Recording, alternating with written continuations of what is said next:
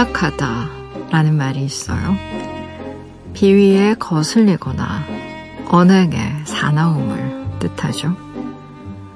고약하다는 한 충신의 이름에서 비롯된 말이라고 하네요. 세종대왕에게 쓴소리를 아끼지 않던 신하가 있었는데요. 그의 이름이 고약해였다고 합니다. 세종은 그의 독설에 혀를 내두르면서도 고약해의 말을 귀 담아 들었다고 하죠.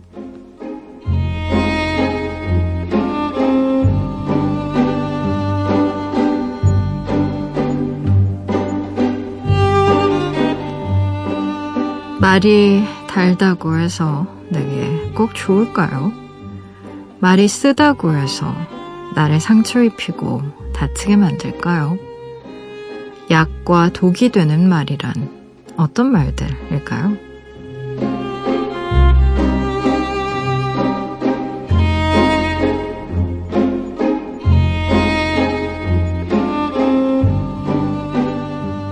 (9월 10일) 당신만을 위하는 시간 여기는 라디오 디톡스 배경옥입니다.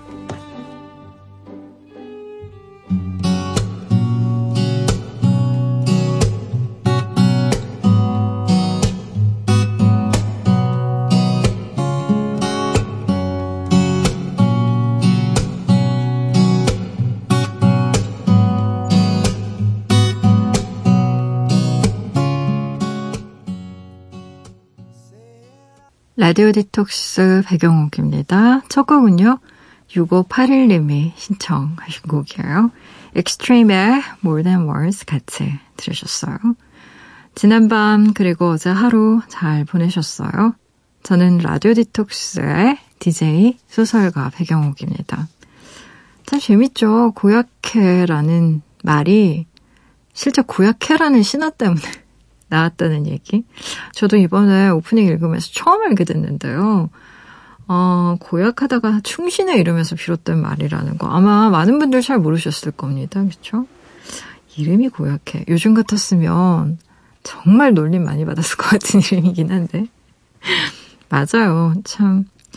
귀에는 듣기 좋아도 참 몸에는 별로 안 좋은 말 있고 또 몸에 좋은 말, 음, 쓸 때 있죠. 쓸 때 있고 왜 약효가 좋으려면 좀 써야 된다는 얘기도 있고 그쵸? 음. 어 근데 또 우리 말에는 반대 말들도 많아서 뭐 웃는 얼굴에 침뱉으랴 뭐 기왕이면 다홍치마 뭐 하여튼 기타 등등 말 예쁘고 좋은 말 많이 하는 거 중요하다라는 얘기가 있는가 하면 또 주, 듣기만 좋은 얘기가 불량식품처럼 더 나쁜 거다라는 말도 있고 그래서 그때그때 해석과 생각이 좀 달라질 수 있는 문제일 수도 있는 것 같습니다. 그래서 아, 언제나 어떤 상황에서 이 사람 말이 정말 나를 기분 나쁘게 하는 말인지 아니면 정말 사심 없이 나를 걱정해서 하는 말인지 이런 것들 구별하는 거 의외로 쉽지가 않아요. 음, 그렇잖아요. 같은 말이라도 굉장히 독한 말인데 진심을 담아서 하는 그런 사람들도 있어요. 저는 그것도 삶의 대단한 테크닉인 것 같습니다. 음, 듣기는 굉장히 불편하지만 저 사람이 어, 저런 얘기를 하는데 그럴 만한 이유가 있겠다. 뭔가 납득이 가능한, 가능한, 납득이 되는 어떤 그런 말이 있는가 하면, 어, 정말 무슨 화풀이 하는 것처럼 나에 대해서 굉장히 막 서슬퍼런 독서를 막 퍼붓는 사람들도 있기 때문에 쉬운 문제는 아닌 것 같아요. 참. 그렇잖아요. 너는 너무 말이 많아. 너는 너무 자기 말만 해. 이기적이야. 라는 말 듣고 기분 좋은 사람이 어디 있겠어요. 근데 또 그 말을 담는 그릇, 또 그 말을, 그 듣기 싫은 그 말을 담는 목소리, 몸짓, 이런 것도 굉장히 중요한 것 같습니다. 일요일에서 월요일로 넘어가는 새벽이에요. 알라딘의 박태근 MD와 야간 서점 문 여는 날입니다. 오늘은 또 어떤 책을 골라오셨을지 잠시 기다려 주시고요. 라디오 디톡스 배경옥입니다. 짧은 건 50원, 긴 문자와 사진 첨부 문자는요. 100원이 추가되는 샵 8001번으로 말 걸어주세요. 무료인 미니, 미니 어플로도 참여 가능합니다. 다시 듣기와 팟캐스트로도요. 언제든지 함께 하실 수 있어요. 내가 내 곁에 있을게 언제나 넌 혼자가 아니란 걸 내가 알 수 있게 여기 이곳에 있을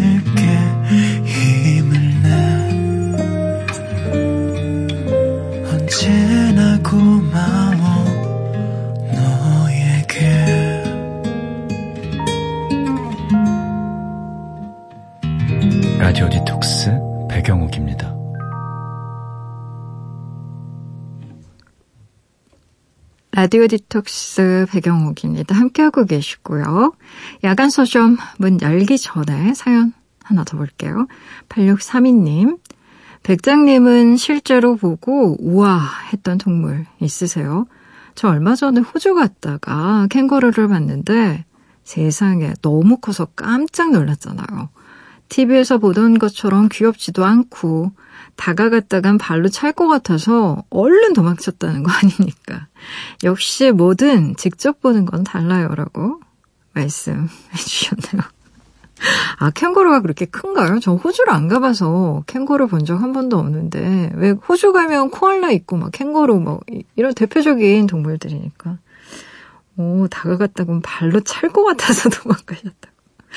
글쎄요, 저는, 뭐, 우와 했다기보다는, 음, 제 생각이랑 너무 달라서, 와, 신기하다라고 생각했던 동물 중에 하나는 낙타. 어, 뭐 낙타를 딱히 좋아하진 않았는데 그 왜 사막 이렇게 낙타 타고 투어하는 프로그램에 참여한 적이 있는데요. 낙타 발이 너무 예뻐서 놀랐고요. 낙타가 발이 진짜 예쁘게 생겼어요, 여러분. 그리고 더 놀랐던 건 세상에 낙타는 방귀쟁이야. 너무 방구를 많이 끼는 거예요. 낙타를 타고 이렇게 이동하는데 계속 뿡뿡 소리가 나는데 무슨 방귀대장 뿡뿡이 무슨 뭐 그런 느낌? 약간 방귀차 타고 돌아다니는 것 같은 그런 느낌? 내 낙타만 그랬나? 소화가 안 돼서 막 이런 그래서 제가 다른 친구들한테도 물어봤었거든요. 야, 니네 낙타도 방귀 많이 끼니? 그랬더니 맞다고 맞다고 방구 많이 끼는 것 같다고 막 그랬던 거 기억이 나네요. 재밌어요. 맞아요. 뭐든 직접 보는 거 좀 다른 것 같습니다. 아, 노래 듣고 올게요. 이진선 님이 신청하신 곡이에요. 아이콘을 줄게 듣고요. 박태근 MD와 함께 야간 서점으로 돌아올게요.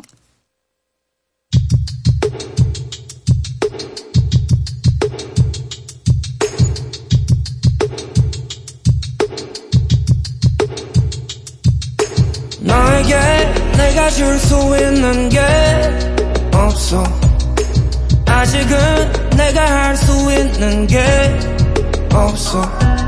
거창한 약속 멋있는 말도 생각이 안 나고 부디 멀지 않은 미래. 그냥 잘해줄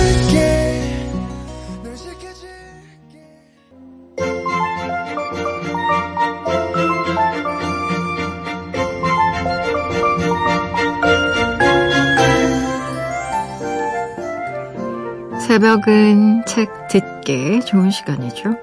존재한다고 믿으면 어디든 열릴 것이니 밤의 서점으로 놀러 오세요. 야간 서점 지금 시작합니다.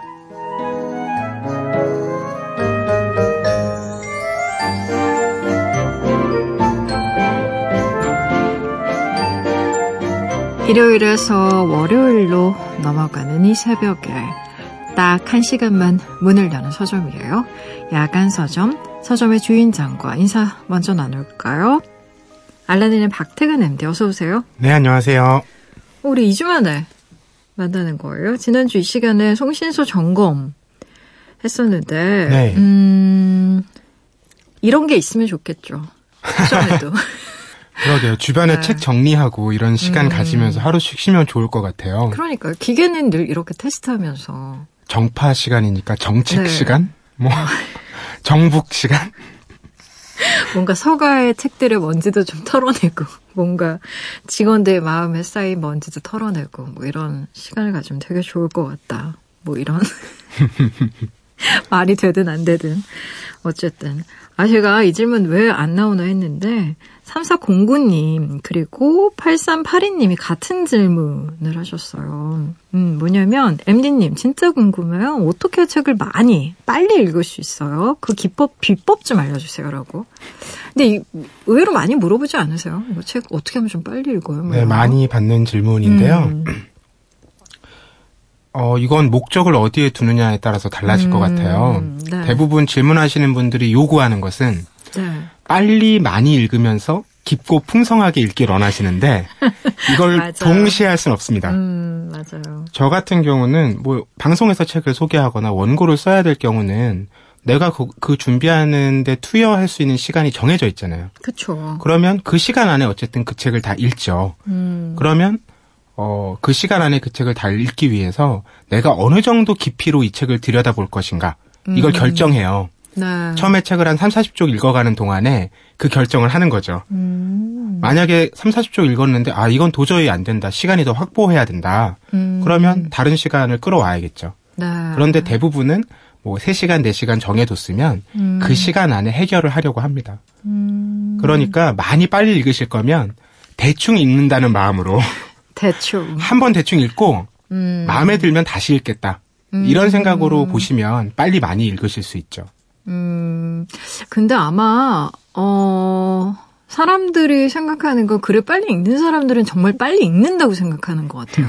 뭐 이를테면 대각선 읽기. 네. 뭐 내지는 속독법. 네, 뭐 내지는 뭐 형용사 부사 다 제거하고 명사 동사 위주로 읽기 음. 라던가 왠지 묘사가 있는 부분 같다 그러면 다 그냥 건너뛰고 딱 사건 나오는 장면을 완전 그냥 막 스킵한 다음에 읽는다던가 뭐 이런 좀 비법을 원하시는 분들도 있는데 사실 아이러니한 건 책을 많이 읽는 사람들이 비교적 책을 빨리 읽는 건 맞아요. 그렇죠. 음, 요령이 생기니까. 맞습니다. 근데 그 요령이라는 걸 누구한테 참 설명해 준다라는 건 쉬운 문제는 아닌 것 같아요. 음.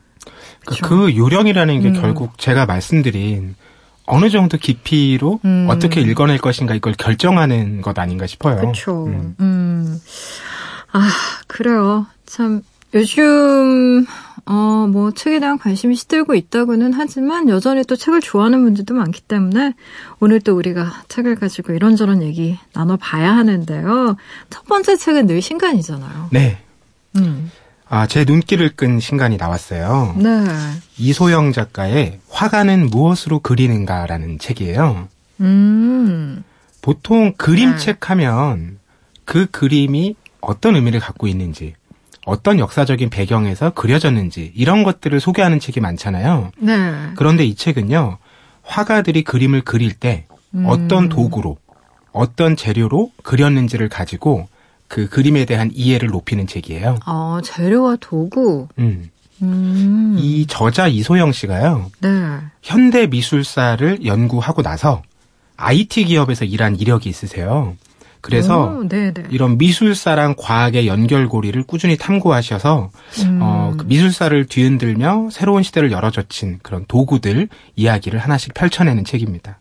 오, 미술사가 이를테면 바뀔 정도의 도구라는 게 그러면 뭐 어떤 도구들이 있을까요? 자, 인류 최초의 미술 도구. 저도 아 이게 그렇게 해석할 수 있나 싶어서 놀랐는데요. 음. 불이에요, 불.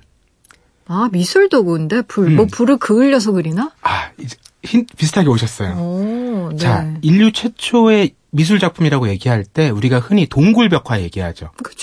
아, 우리가 배울 때는 라스코 음. 뭐 아, 로, 라스코 동굴벽화나 알타미라 동굴벽화였는데 맞아요. 네. 최근에 프랑스의 쇼베 동굴이라는 데가 새롭게 발견돼서 교과서가 새로 쓰이고 있다고 해요. 쇼베 동굴. 네. 어디에 있는 거예요? 이것도 프랑스 남부에 있는데요. 아, 그런데 이런 동굴의 벽화를 그리려면 구석기인들이 그 안에 들어가야 되잖아요. 그럼요. 불이 네. 필요했던 거죠. 음, 아, 동굴 속을 들어가려다 보니까. 네. 그리고 어 실제로 그 이런 벽화에서 자주 발견되는 색상이 붉은색, 노란색, 검은색 계열인데 음. 이런 색상을 만들기 위해서 나무를 태워서 만든 숯 아니면 동물의 뼈를 태운 다음에 갈아, 갈아서 쓰는 방법 음. 이런 것들로 색을 만들었던 거예요. 네. 그러니까 그 안료도 불로 만든 거죠. 음. 이렇게 보면 불이라는 게 인류 최초의 미술 도구다. 이렇게 생각할 수 있다는 게 저자의 어, 발상이에요. 음, 어, 불이 참 인류의 최초의 미술 도구다라는 얘기도 재밌지만 이 책 속에 나온 이런 표현도 저는 재밌더라고요. 화기, 화가들은 호기심 많은 얼리. 그러니까 왠지 얼리 어답터라는 말이 화가랑은 좀 안 어울릴 것 같기는 한데 음, 뭔가 그렇게 얘기한 이유가 있겠죠. 현대 사회의 관점으로 보면 잘 안 어울리죠. 오히려 음. 화가들이 클래식한 느낌을 갖고 있잖아요. 그렇죠. 그런데 늘 이 인류의 역사를 보면 화가들은 새로운 재료, 새로운 음. 기술 이런 것을 누구보다 빨리 접하고 적극적으로 네. 끌어들였던 사람이래요. 음. 그래서 작가가 화가들이 얼리 아답터라고 얘기한 건데요. 어, 얼리 아답터뿐 아니라 어떤 재료를 다른 방식으로 쓰기도 합니다. 마치 다섯 살 어린아이처럼 네. 왜 립스틱을 가지고 그림을 그릴 수도 있잖아요. 어, 그럼요. 예, 음. 그런 식으로 바꿔서 쓸 수도 있다라는 음. 거예요. 그래서 화가들이 실제로 연금술사를 그림에 등장시키는 경우가 많았대요. 음. 왜 연금술사들이 다른 물질을 가지고 합성해서 새로운 물질을 만들어내려고 했잖아요. 특히 금. 그렇죠. 네. 그런 연금술사들의 어, 태도나 하는 일들이 자기들과 비슷하게 닮았다. 음. 이렇게 생각했기 때문이래요. 음. 뭐 오늘날에 오면 이제 미술은 기술 과학하고 떼려야 뗄 수가 없는데 대표적인 현대 예술가인 앤디 워홀 같은 경우는 네. 그래서 자신의 작업실을 factory라고 불렀대요. 그쵸. 그 공방이나 뭐 작업실이 아니라 음. 뭐 공장, 실험실 이런 것에 더 가깝다는 얘기겠죠. 네. 맞아요. 앤디 워홀 같은 경우에는 뭐 카메라 작업도 하고 팝아트라고 그래서 뭐 어떻게 보면 저게 예술인가? 음. 막 싶은 음, 뭐 자기 복제화도 그렇죠. 예, 뭐 많이 사용을 했고 또 무슨 특정 브랜드가 이렇게 등장하는 것들도 작품화 시켰고 어 우리가 기존에 보던 시각을 좀 전복하는 느낌의 그런 그림들은 많았던 것 같아요. 근데 음. 이게 이제 진료라던가 아니면 도구를 가지고 미술사를 설명한 책이라고 하셨으니까 그것에 대한 또 흥미로운 얘기들이 많을 것 같은데요. 어, 우리가 그림을 떠올리면 음, 가장 많이 보는 그림이 유화잖아요.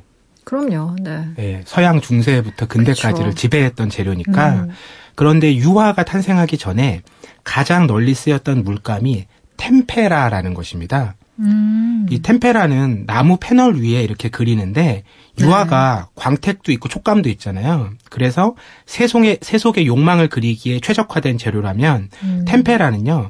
우직하고 강직한 느낌으로 신에게 봉헌되는 그림을 그릴 때 자주 쓰였대요. 음. 그런데 재미난 건 이 템페라 물감을 만들 때 쓰이는 재료예요. 음. 달걀 노른자, 음. 식초, 무화과즙 이런 것들을 조합해서 템페라를 만든다고 하거든요. 먹어도 되나요? 왠지 먹어도 될 것 같은데. 여기서 핵심은 네. 달걀인데 네. 달걀이 빨리 상하잖아요. 그럼요. 얼마나 빨리 상하나요? 그러니까 이 네. 화가들은요 아침에 출근하면 음. 달걀하고 식초를 섞어서 네. 그날 쓸 물감을 제조하는 게 일인 거예요. 아, 이것도 색깔이 변하나 봐요. 음. 근데 음. 그런 장면을 생각해 보면 되게 네. 엉뚱한 어, 상상들이 이- 이어지는데 음. 그렇게 매일 달걀을 쓰는 사람이 있으면 달걀 장수가 매일 아침 작업실에 오지 않았겠습니까? 마치 우유 문 배달하는 두드리고 네. 오늘은 몇 개 필요하십니까? 네네. 그리고 그런 공방에 출근하는 음. 견습생들이 있잖아요. 그쵸, 과거에는 네. 특히 더 그랬죠. 이 견습생들이 그런 달걀을 파는 가게에 가서 네. 몇 그램을 사서 다 출근하는 거죠. 음. 이런 재미난 장면들이 펼쳐지는데 네. 이렇게 유통기한이 짧은 달걀로 만든 물감이 어떻게 수백 년 동안 보존이 되느냐? 음. 이 그리고 나면요. 일단은 수분이 먼저 빠져나간대요. 어. 그리고 나면 달걀 노른자의 그 주요 성분이 남는데 그게 네. 산소랑 만나서 산화되면서 음. 그림 겉, 겉에다가 막을 형성한대요. 아. 그래서 그 막이 뭐 물이라든지 기름이라든지 이런 외부의 어, 위협으로부터 그림을 막아주는 거죠. 음. 참 진료나 이런 염료 같은 걸 보면 그, 화- 그 뭐라고 해야 되나 인상파나 미래파나 이런 음. 좀 약간 특징적인 그런 화파들이 있는데 네. 아마 많은 분들이 제일 강렬하다고 느끼는 것 중에 하나가 고흐의 노란색일 아, 거예요. 맞아요. 예, 아를 지역을 단지 고흐의 노란색 때문에 여행하는 분들도 음, 있을 음. 정도고 그 노란색은 그럼 어디에서 온 거죠? 하, 이게 그 물감 얘기로 이제 이어지는데, 네. 음, 인상주의 화가들이요. 음. 물감을 굉장히 적극적으로 썼어요. 네. 그런데 그때 인상주의 화가들이 물감을 쉽게 쓸 수 있었던 이유는 이것도 기술하고 연관되거든요. 음. 물감을 튜브에 담기 시작했기 때문이에요. 아, 이전엔 그럼 어떻게 사용했나요? 이전에는 그냥 자기가 색을 공방 안에서 조합을 만들어서? 계속 해야 되는 거예요. 음, 담아서 보관을 할 수가 없었구나, 음. 그렇죠? 그러니까 네. 산업화 시대 이전의 예술가들은 음, 기본적으로 기술자인 거예요.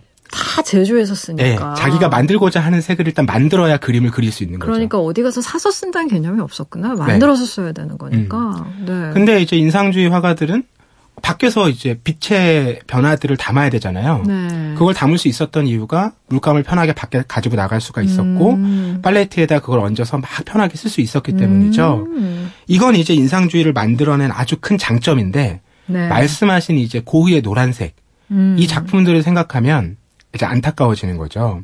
왜냐하면 그때 만든 그 물감의 재료 중에 크로뮬 옐로라는 이제 색상이 있어요. 어. 이걸 고흐가 자주 쓴 그 노란색인 건데요. 네. 이게 화학 작용 때문에 계속 갈색으로 변한대요. 아. 그래서 고흐의 해바라기 같은 그림도 그렇고요. 네. 말씀하신 아를 지방을 담은 풍경화들도 그렇고 음. 노란색들이 점점 지금 갈변하고 있대요. 아, 이런. 어, 그러면 그, 복원하시는 그 복원사 분들도 있기는 하잖아요. 그림 네. 복원하는. 근데 이게 아직까지도 완벽하게 해결이 안 됐대요. 아, 그 복원 기술이 굉장히 많이 발전을 음. 했지만 그 갈변하는 걸 아직 막지는 못하는 건가요? 네. 화학 근데 처리 뭐 이런 것도 못 하나 보네요. 음. 근데 또 하나 숨은 이야기가 네. 어 그렇게 안타까운 마음도 들지만 네. 그렇게 쉽게 공산품으로 물감을 사서 쓸 수 없었다면 음. 고흐는 애초에 늦가기 화가가 될 수 없었다라는 거죠. 음, 그래요. 아니, 달걀 노른자 사서 일일이 만들어서 그걸 밖에까지 가져나가서, 밖에서 왠지 더 잘 상했을 것 같은데, 그쵸? 음, 현대 미술의 악동들이 아폴로 12호에 미술 작품을 실어보낸다? 뭐 이런 질문들도 굉장히 흥미로운데, 이게 무슨 얘기죠? 요즘에는 미디어 아트라고 해서 네. 예술을 하는 분들이 컴퓨터 프로그램을 가지고 음. 조합해가지고 그런 걸 막 영상을 만들어서 어디에 쏜다든지 음. 또는 뭐 어, 돌같이 보이는 것들을 기기 장치를 이용해서 유압 장치를 이용해서 공중에 띄운 것처럼 보여준다든지 네. 이런 이제 실험적인 예술 작품들이 많이 나오잖아요. 어, 그럼요. 그만큼 기술하고 예술이 가까워진 건데요. 음. 이 아폴로 같은 경우도 그런 관점에서 나온 일이에요. 인류가 달에 가기 시작하니까 예술가들은 당연히 우리가 만든 작품 달에다 전시하자. 음. 이런 아이디어를 가진 거죠. 네. 그런 시도를 하다가 아폴로 12호에 달 미술관이라는 아주 작은 음. 실제로는 가로 세로 몇 센티미터밖에 안 돼요. 근데 미술관이에요. 네, 왜냐하면 큰 건 실어 보낼 수가 없는 게 무게가 늘어나면 우주로 보낼 때 비용이 많이 늘어나잖아요. 그렇죠. 그러니까 작은 걸 보낸 건데 음. 뭐 그것이 전시됐느냐 진짜 갔느냐 여기에 대해서 설왕설래 말이 많아요. 음. 어, 그런데 그 12호에 갔던 네. 실제로 달을 밟았던 그 우주 비행사는요 나중에 화가가 됩니다. 오. 그래서 그림을 네. 그릴 때요 그 달 탐사할 때 쓰던 망치 같은 거 있죠. 네. 이런 도구를 활용해서 작품을 만들어요. 음, 어, 재밌네요. 왜 화가가 됐을까? 뭔가 달에서 영감을 받으셨나? 그랬던 것 같아요. 예. 음. 아마 뭐 그간 보지 못했던 네. 전혀 다른 풍경을 봤으니까 아. 이걸 어떤 식으로든 전달하고 싶지 않았을까 싶어요. 아, 그걸 시각적으로 뭔가 좀 표현하고 싶은 욕구가 음. 생겼던 것 같은데. 어, 재밌네요. 음. 아, 저기, MD님은, 어, 어, 이 책에서 어떤 게 제일 재밌으셨어요? 저는 역시 종이 종이. 네. 네. 뗄, 뗄래야 뗄 수가 없고 뺄래야 뺄 수가 없는 재료잖아요. 네. 어, 종이만큼 아마 화가에게 중요한 도구가 있을까 싶은데 음. 어, 다빈치 같은 경우는요. 네. 무려 4천 장이 넘는 종이에 스케치를 남겼고요. 음. 또 뒤러 같은 판화가는 음, 같은 그림을 1만 장 이상 종이에 찍어서 팔기도 했는데 돈 많이 버셨겠네. 뒤러는 사업가이기도 했죠. 네. 스스로 직업란에다가 화가라고 안 쓰고 음. 인쇄업자라고 쓰기도 했으니까. 네, 네. 그 중에서도 이 종이하면 어, 가장 쉽게 떠올릴 수 있는 인물이 음. 윌리엄 터너입니다. 터너. 네. 네. 이 터너는요, 이 화가 인생 동안에 종이가 매일 혁신을 달리던 시기에 살았어요. 음. 그래서 새로운 종이가 나올 때마다 계속 그걸 사서 막 써본 거예요. 네. 그래서 터너가 세상을 떠났을 때 보니까 종이에 남긴 스케치가 3만 장에 이르고요. 종이뿐만 아니라 네. 뭐 수첩, 신문지, 집회용지 이런 종이들을 음. 엄청나게 모았던 거예요. 그러니까 새로운 종이에 내가 그림을 그렸을 때 어떤 식으로 다르게 나타나는지 음. 이거를 주의 깊게 봤던 거죠. 그걸 주의 깊게, 주의 깊게 봤기 때문에 터너의 수채화가 탄생한 거예요. 음. 이 터너의 수채화가 그려지는 방식을 보면요. 종이를 막 긁어요. 음. 그래서 상처를 냅니다. 네. 그 다음에 물을 부어요. 음. 그리고 거기에 물감을 막 흩뜨려뜨린 다음에 거기서 자연스럽게 나오는 무늬와 명암으로 가지고 그냥 작품을 완성해 버리거든요. 근데 이게 처음에 저도 읽을 때는 그럴 수 있겠다 싶었는데 네. 우리가 수채화 그릴 때 생각해 보면 음. 물을 뿌리면 물이 다 종이가 젖, 젖어가지고 그림이 제대로 안 그려지잖아요. 네. 그래서 저와 비슷한 생각을 가진 음. 미술사가가 이걸 연구합니다. 그래서 왜 터너는 물을 뿌려서 그림을 그릴 수 있었는데 우리는 안 되느냐 이걸 네. 밝혀냈어요. 음. 터너 시대, 시절에는요 네. 종이를 만드는 원료가 달랐기 때문이에요. 음. 우리는 나무에서 나온 펄프 가지고 만들잖아요. 그렇죠. 그런데 그때는 뭐 면이나 마 이런 포목 음. 같은 넝마 같은 데서 나오는 것 가지고 많이 만들었대요. 천이었네 쉽게 말하면. 그렇죠. 네. 그러니까 이 리넨으로 만든 음. 리넨으로 만든 이 종이 같은 경우에는 이렇게 막 긁어도 음. 크게 상하지가 않고요. 또 물에 적셔도 잘 견디고 밝은 색상 톤을 유지할 수 있었대요. 음. 그렇기 때문에 터너의 풍경화들이 그렇게 나올 수 있었던 거죠. 음. 그래서 터너가 죽기 전에 이런 말을 남겼다고 합니다. 무엇보다 종이를 중하게 여겨라. 종이. 아, 근데 중요하죠. 화가한테 종이 굉장히 중요한 것 같고. 그래요. 천, 쉽게 말하면 그냥 천이라고 생각하는 게 사실 우리 이해는 더 빠를 것 같은데. 음. 우리는 종이라고 하면 그냥 찢어지고 얇고 물에 적시면 바로 젖어서 이렇게 너덜너덜해지고 음. 이런 걸 상상하게 되니까.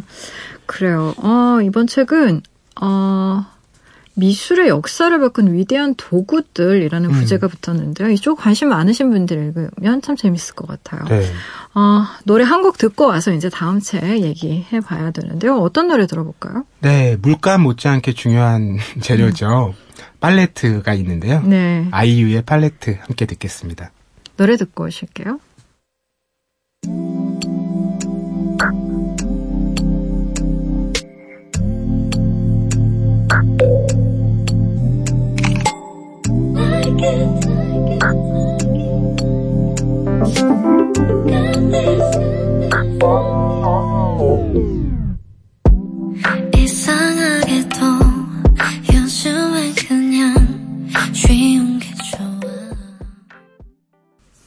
아이유의 팔레트 듣고 오셨어요.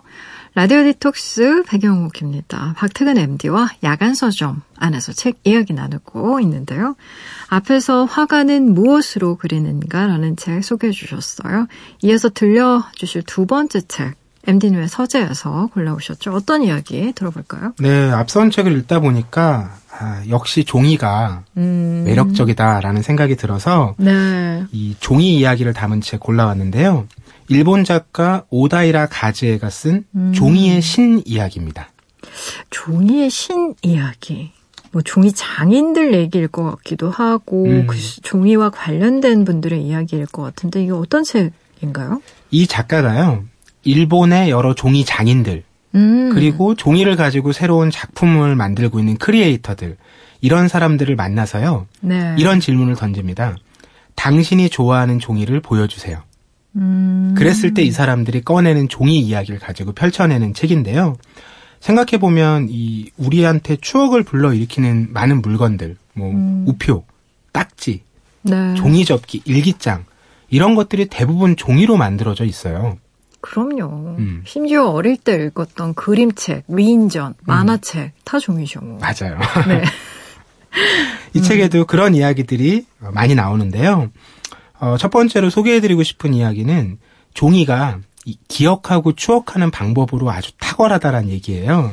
어. 일본의 염색공예 디자이너가 이 당신이 좋아하는 종이를 보여달라고 하자 옛날 이 포켓 파일 같은 데서 네. 종이를 두 개 꺼내요. 음. 하나는 파리의 빵가게에서 바게트를 담아주던 종이봉투.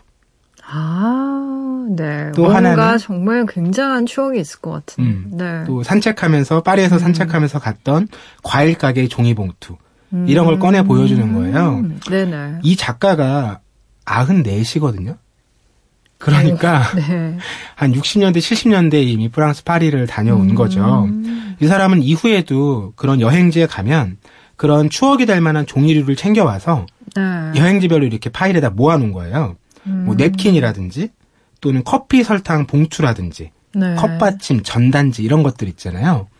아, 저도 사실 비슷하거든요. 종이 매니아시구나. 네, 저도 여행을 가면 네. 관광 안내하는 팸플릿들 있잖아요. 음. 일단 이것부터 챙겨요. 국내든 해외든. 음. 국내도 요즘엔 KTX역에 내리면 네. 그런 팸플릿들이 잘 돼 있거든요. 그쵸. 그럼 그것부터 다 모아서 열어서 지도를 펼쳐보기 시작하거든요. 음. 그리고 그걸 집에 가져와서 에코백에 하나씩 모아놔요. 에코백에 하나씩 모아놓는다는 게 뭐, 에코백이 집이 네. 너무 많아가지고 네. 뭐 런던을 갔다 왔을 때 런던 여행의 종이들은 하나의 어, 에코백에 다 넣어서 네. 이렇게 묶어서 모아놓고요. 그러니까 그게 굿즈의 폐야. 굿즈 중에 제일 많은 게 에코백이야. 제가 에코백만 한 10개 있어요, 집에. 그래서 전 이분 너무 네. 공감 갔던 게 저도 음. 그 파리에 갔을 때 네. 카페 디 마고라고 왜 음. 실존주의자들이 많이 왔다던 네. 그 카페에 가서 냅킨도 괜히 이렇게 몇 개 수줍게 음. 주머니에 넣고 컵 받침도 내가 쓰던 거 챙겨오고 이랬거든요. 네. 너무 공감이 갔어요. 음. 어, 재미난 건 이 사람이 그때 한 5, 60년 전에 갔다 왔던 파리의 빵가게 네. 이 빵가게가 지금은 신주쿠에도 지점이 있대요.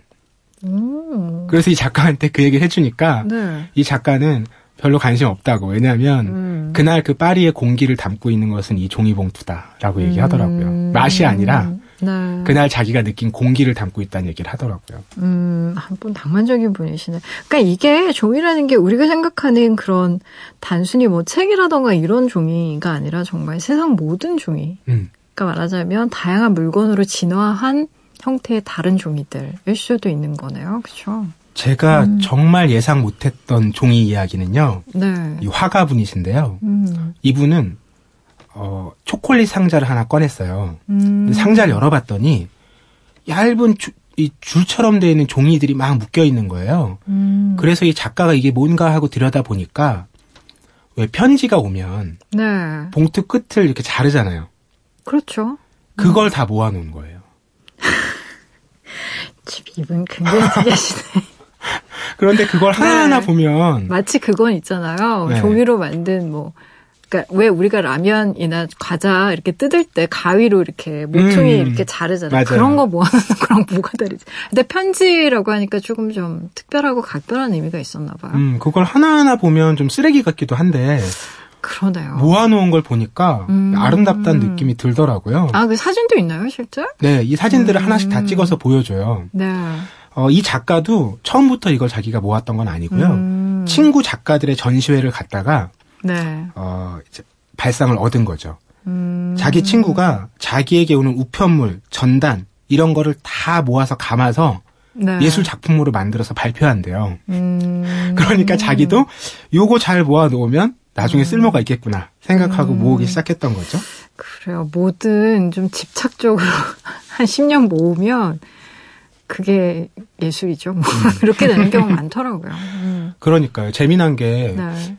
애초에 그 하나하나 낱낱의 음. 상품이나 물건은 예술이 아닌데 네.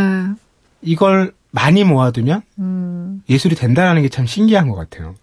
그 안에 들어간 시간과 음. 노력과 어떤 아주 일관된 방향성 때문에 그렇게 되는 것 같아요. 음. 대개 사람들은 그렇게 안 하니까. 네. 그런데 이런 수집을 하려면 음. 어, 시간이 빨리 변하지 않아야 하거든요. 그쵸. 시간이 너무 빨리 음. 변하면 수집을 할 수 없는 상황이 생깁니다. 음. 이 책에 나오는 한 네. 미술대학 명예 교수는요, 이런 걸 모아요. 왜 두루마리 화장지 있죠? 두루마리 음. 화장지가 옛날에는 하나하나 다 포장이 돼 있었잖아요. 그렇죠. 상품명과 뭐 이렇게 캐릭터라든지 음. 디자인이 돼 있었죠. 네. 지금은 뭐 24롤, 36롤 보면 맞아요. 겉에만 비닐로 돼 있고 음. 안에는 개별 포장이 없잖아요. 그쵸. 그런데 이 사람은 그 개별 포장을 지금까지 몇백 개를 모아온 거예요. 아, 이런. 뭐 그림을 보면 뭐 해바라기도 있고 거북이도 음. 있고 리본도 있고 뭐 중구난방이에요. 네. 그래서 이 미술 교수가 그런 평가를 하더라고요. 이 작품들을 보면 그림의 치졸함, 소박함 이런 것들이 너무 좋다. 왜냐하면 네. 이거 뭐 디자인으로 팔리는 것도 아니니까 뭐 아무거나 그려도 상관없다 이런 음. 네. 태도로 그렸기 때문에 네. 그런 마음이 자기에게도 공감을 불러일으켰다 이렇게 얘기하더라고요. 음, 막그림 소위 거북이든 낙타든 상관없어.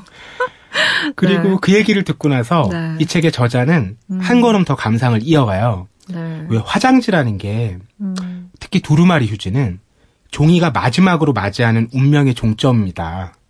왜냐하면 그렇죠. 재생할 수가 없잖아요. 재생으로 재생하면 큰일 나. 그냥 굿바이죠. 뭐 변기 속으로 이제 낙하하면서. 네. 음. 종이에 관련된 음, 각별한 애정이 있으실 것 같아요. 당연히 책의 편집자로도 일을 했고 그게 종이 만 지는 일이니까. 그렇죠. 네. 그런데 편집자분들은 네. 종이에 손가락 베인 경험이 많으실 거예요. 저도 수도 없이 많아요. 예, 그리고 이제 책을 만들 때 또 어떤 종이 쓸 건지도 정말 고민 많이 하잖아요. 맞아요. 음, 책의 중량도 굉장히 달라지고 음, 음. 느낌도 너무너무 달라지기 때문에 제가 기억이 나는 책은 그래서 어, 제가 역시 인터넷 서점 MD로 일할 때 일인데, 그러니까 지금 십몇 년 전 일인데요.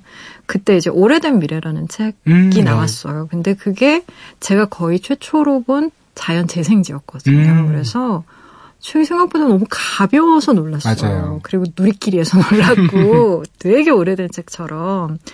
근데 책도 뭐 굉장히 많은 종이들이 있고 그래서 뭐 혹시 좋아하는 종이 있으세요? 저는 뭐 네. 가장 흔히 쓰이는 미생 모조지를 좋아하고요. 음, 그 책마다 뭐 본문의 종이도 그렇고 표지의 종이도 그렇고 이런 다양한 종이들을 쓰기 때문에 음, 어, 책이 나오기 전에 인쇄를 미리 해보고 책을 만드는 과정을 거쳐요. 네. 그렇게 해서 만든 책을 가제본이라고 하는데 음, 이 책에서도 자기가 갖고 있던 가제본을 꺼내는 사람이 있더라고요. 어. 예전에 출판사에 다녔나 봐요. 네네. 저도 몇 개 갖고 있거든요. 음, 왜냐하면 그런 가제본이 그 노트로 쓰기 좋아요. 왜냐하면 본문에는 인쇄가 안 돼 있거든요. 그쵸. 두께나 음. 무게나 잡았을 때 느낌 같은 걸 보기 위해서 만들기 음. 때문에 안에는 비어 있어요. 네. 그러니까 양장으로 된 그런 빈 노트는 음, 수첩으로 쓰기가 너무 좋잖아요. 맞아요. 아직까지도 몇 개 갖고 있는데 음, 꺼내 보면 색이 많이 변해 있을 것 같다는 생각은 드네요. 음, 그래요. 그럼 이쯤 돼서 우리 또 MD님이 어떤 부분에 밑줄 그으셨는지 한번 들어볼까요? 네.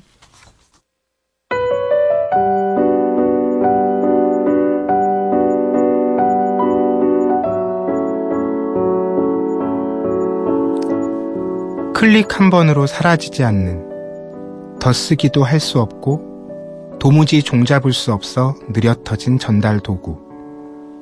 그런 종이가 이 책의 주역이다. 종이에는 감촉과 주름과 두께라는 물리적인 실감이 있다. 거기에 필적이나 잉크의 질감, 때로 눈물 자국이라는 감상적인 느낌까지 포함하여 기억이나 시간의 퇴적이 시각화된다. 각각의 종이에 퇴적된 마음의 기억을 더듬어 보았다. 누구에게나 소중한 종이가 있고 아무렇지도 않은 종이 조각에서 무엇과도 바꿀 수 없는 감정과 추억을 엿볼 수도 있다. 그것들을 종이의 신이라고 부르고 싶어진 것은 순식간에 쓰고 삭제할 수 있는 디지털 도구와 구별하고 싶었기 때문이다. 종이에 담은 생각에 이름을 붙인다면 이거겠지 하고. 무심한, 사소한 종이 조각 안에도 종이의 신은 있다. 조용히, 하지만 영원히 사라지지 않고 존재한다. 쓰고, 찢고, 접어서 누군가의 마음속에서 종이는 신통하게도 살아있다.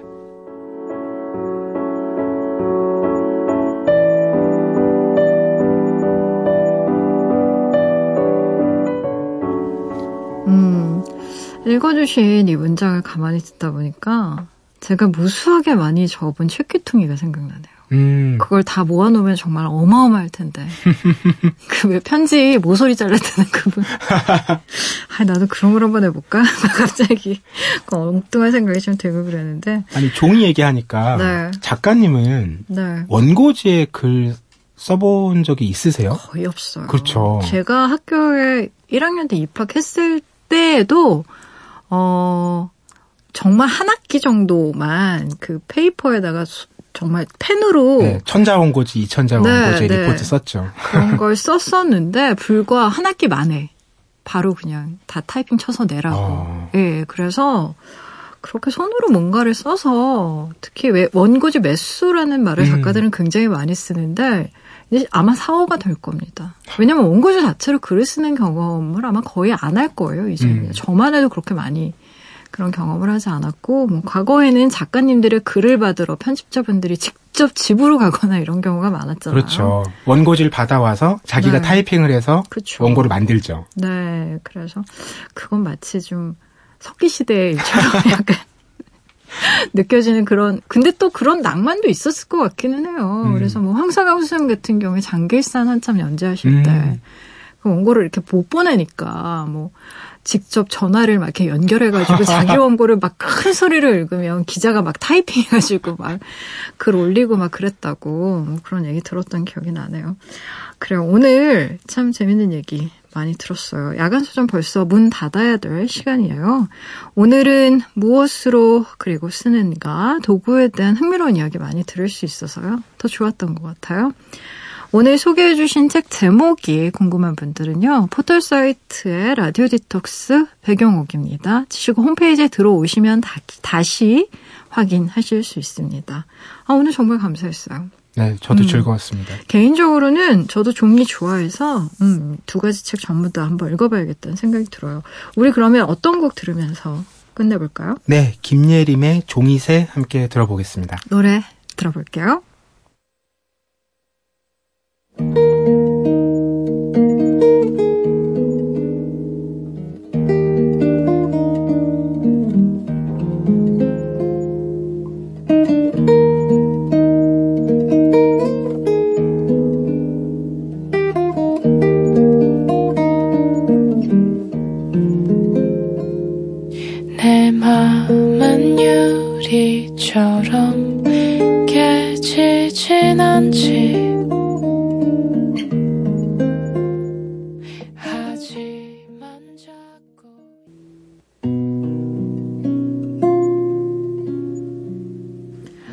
라디오 디톡스도 인사 나눌 시간이에요. 끝곡으로요. Paper Lace Love Song 들으면서요. 지금까지 라디오 디톡스 백영옥이었습니다. Recently, in your eyes, I see there's been a change in you.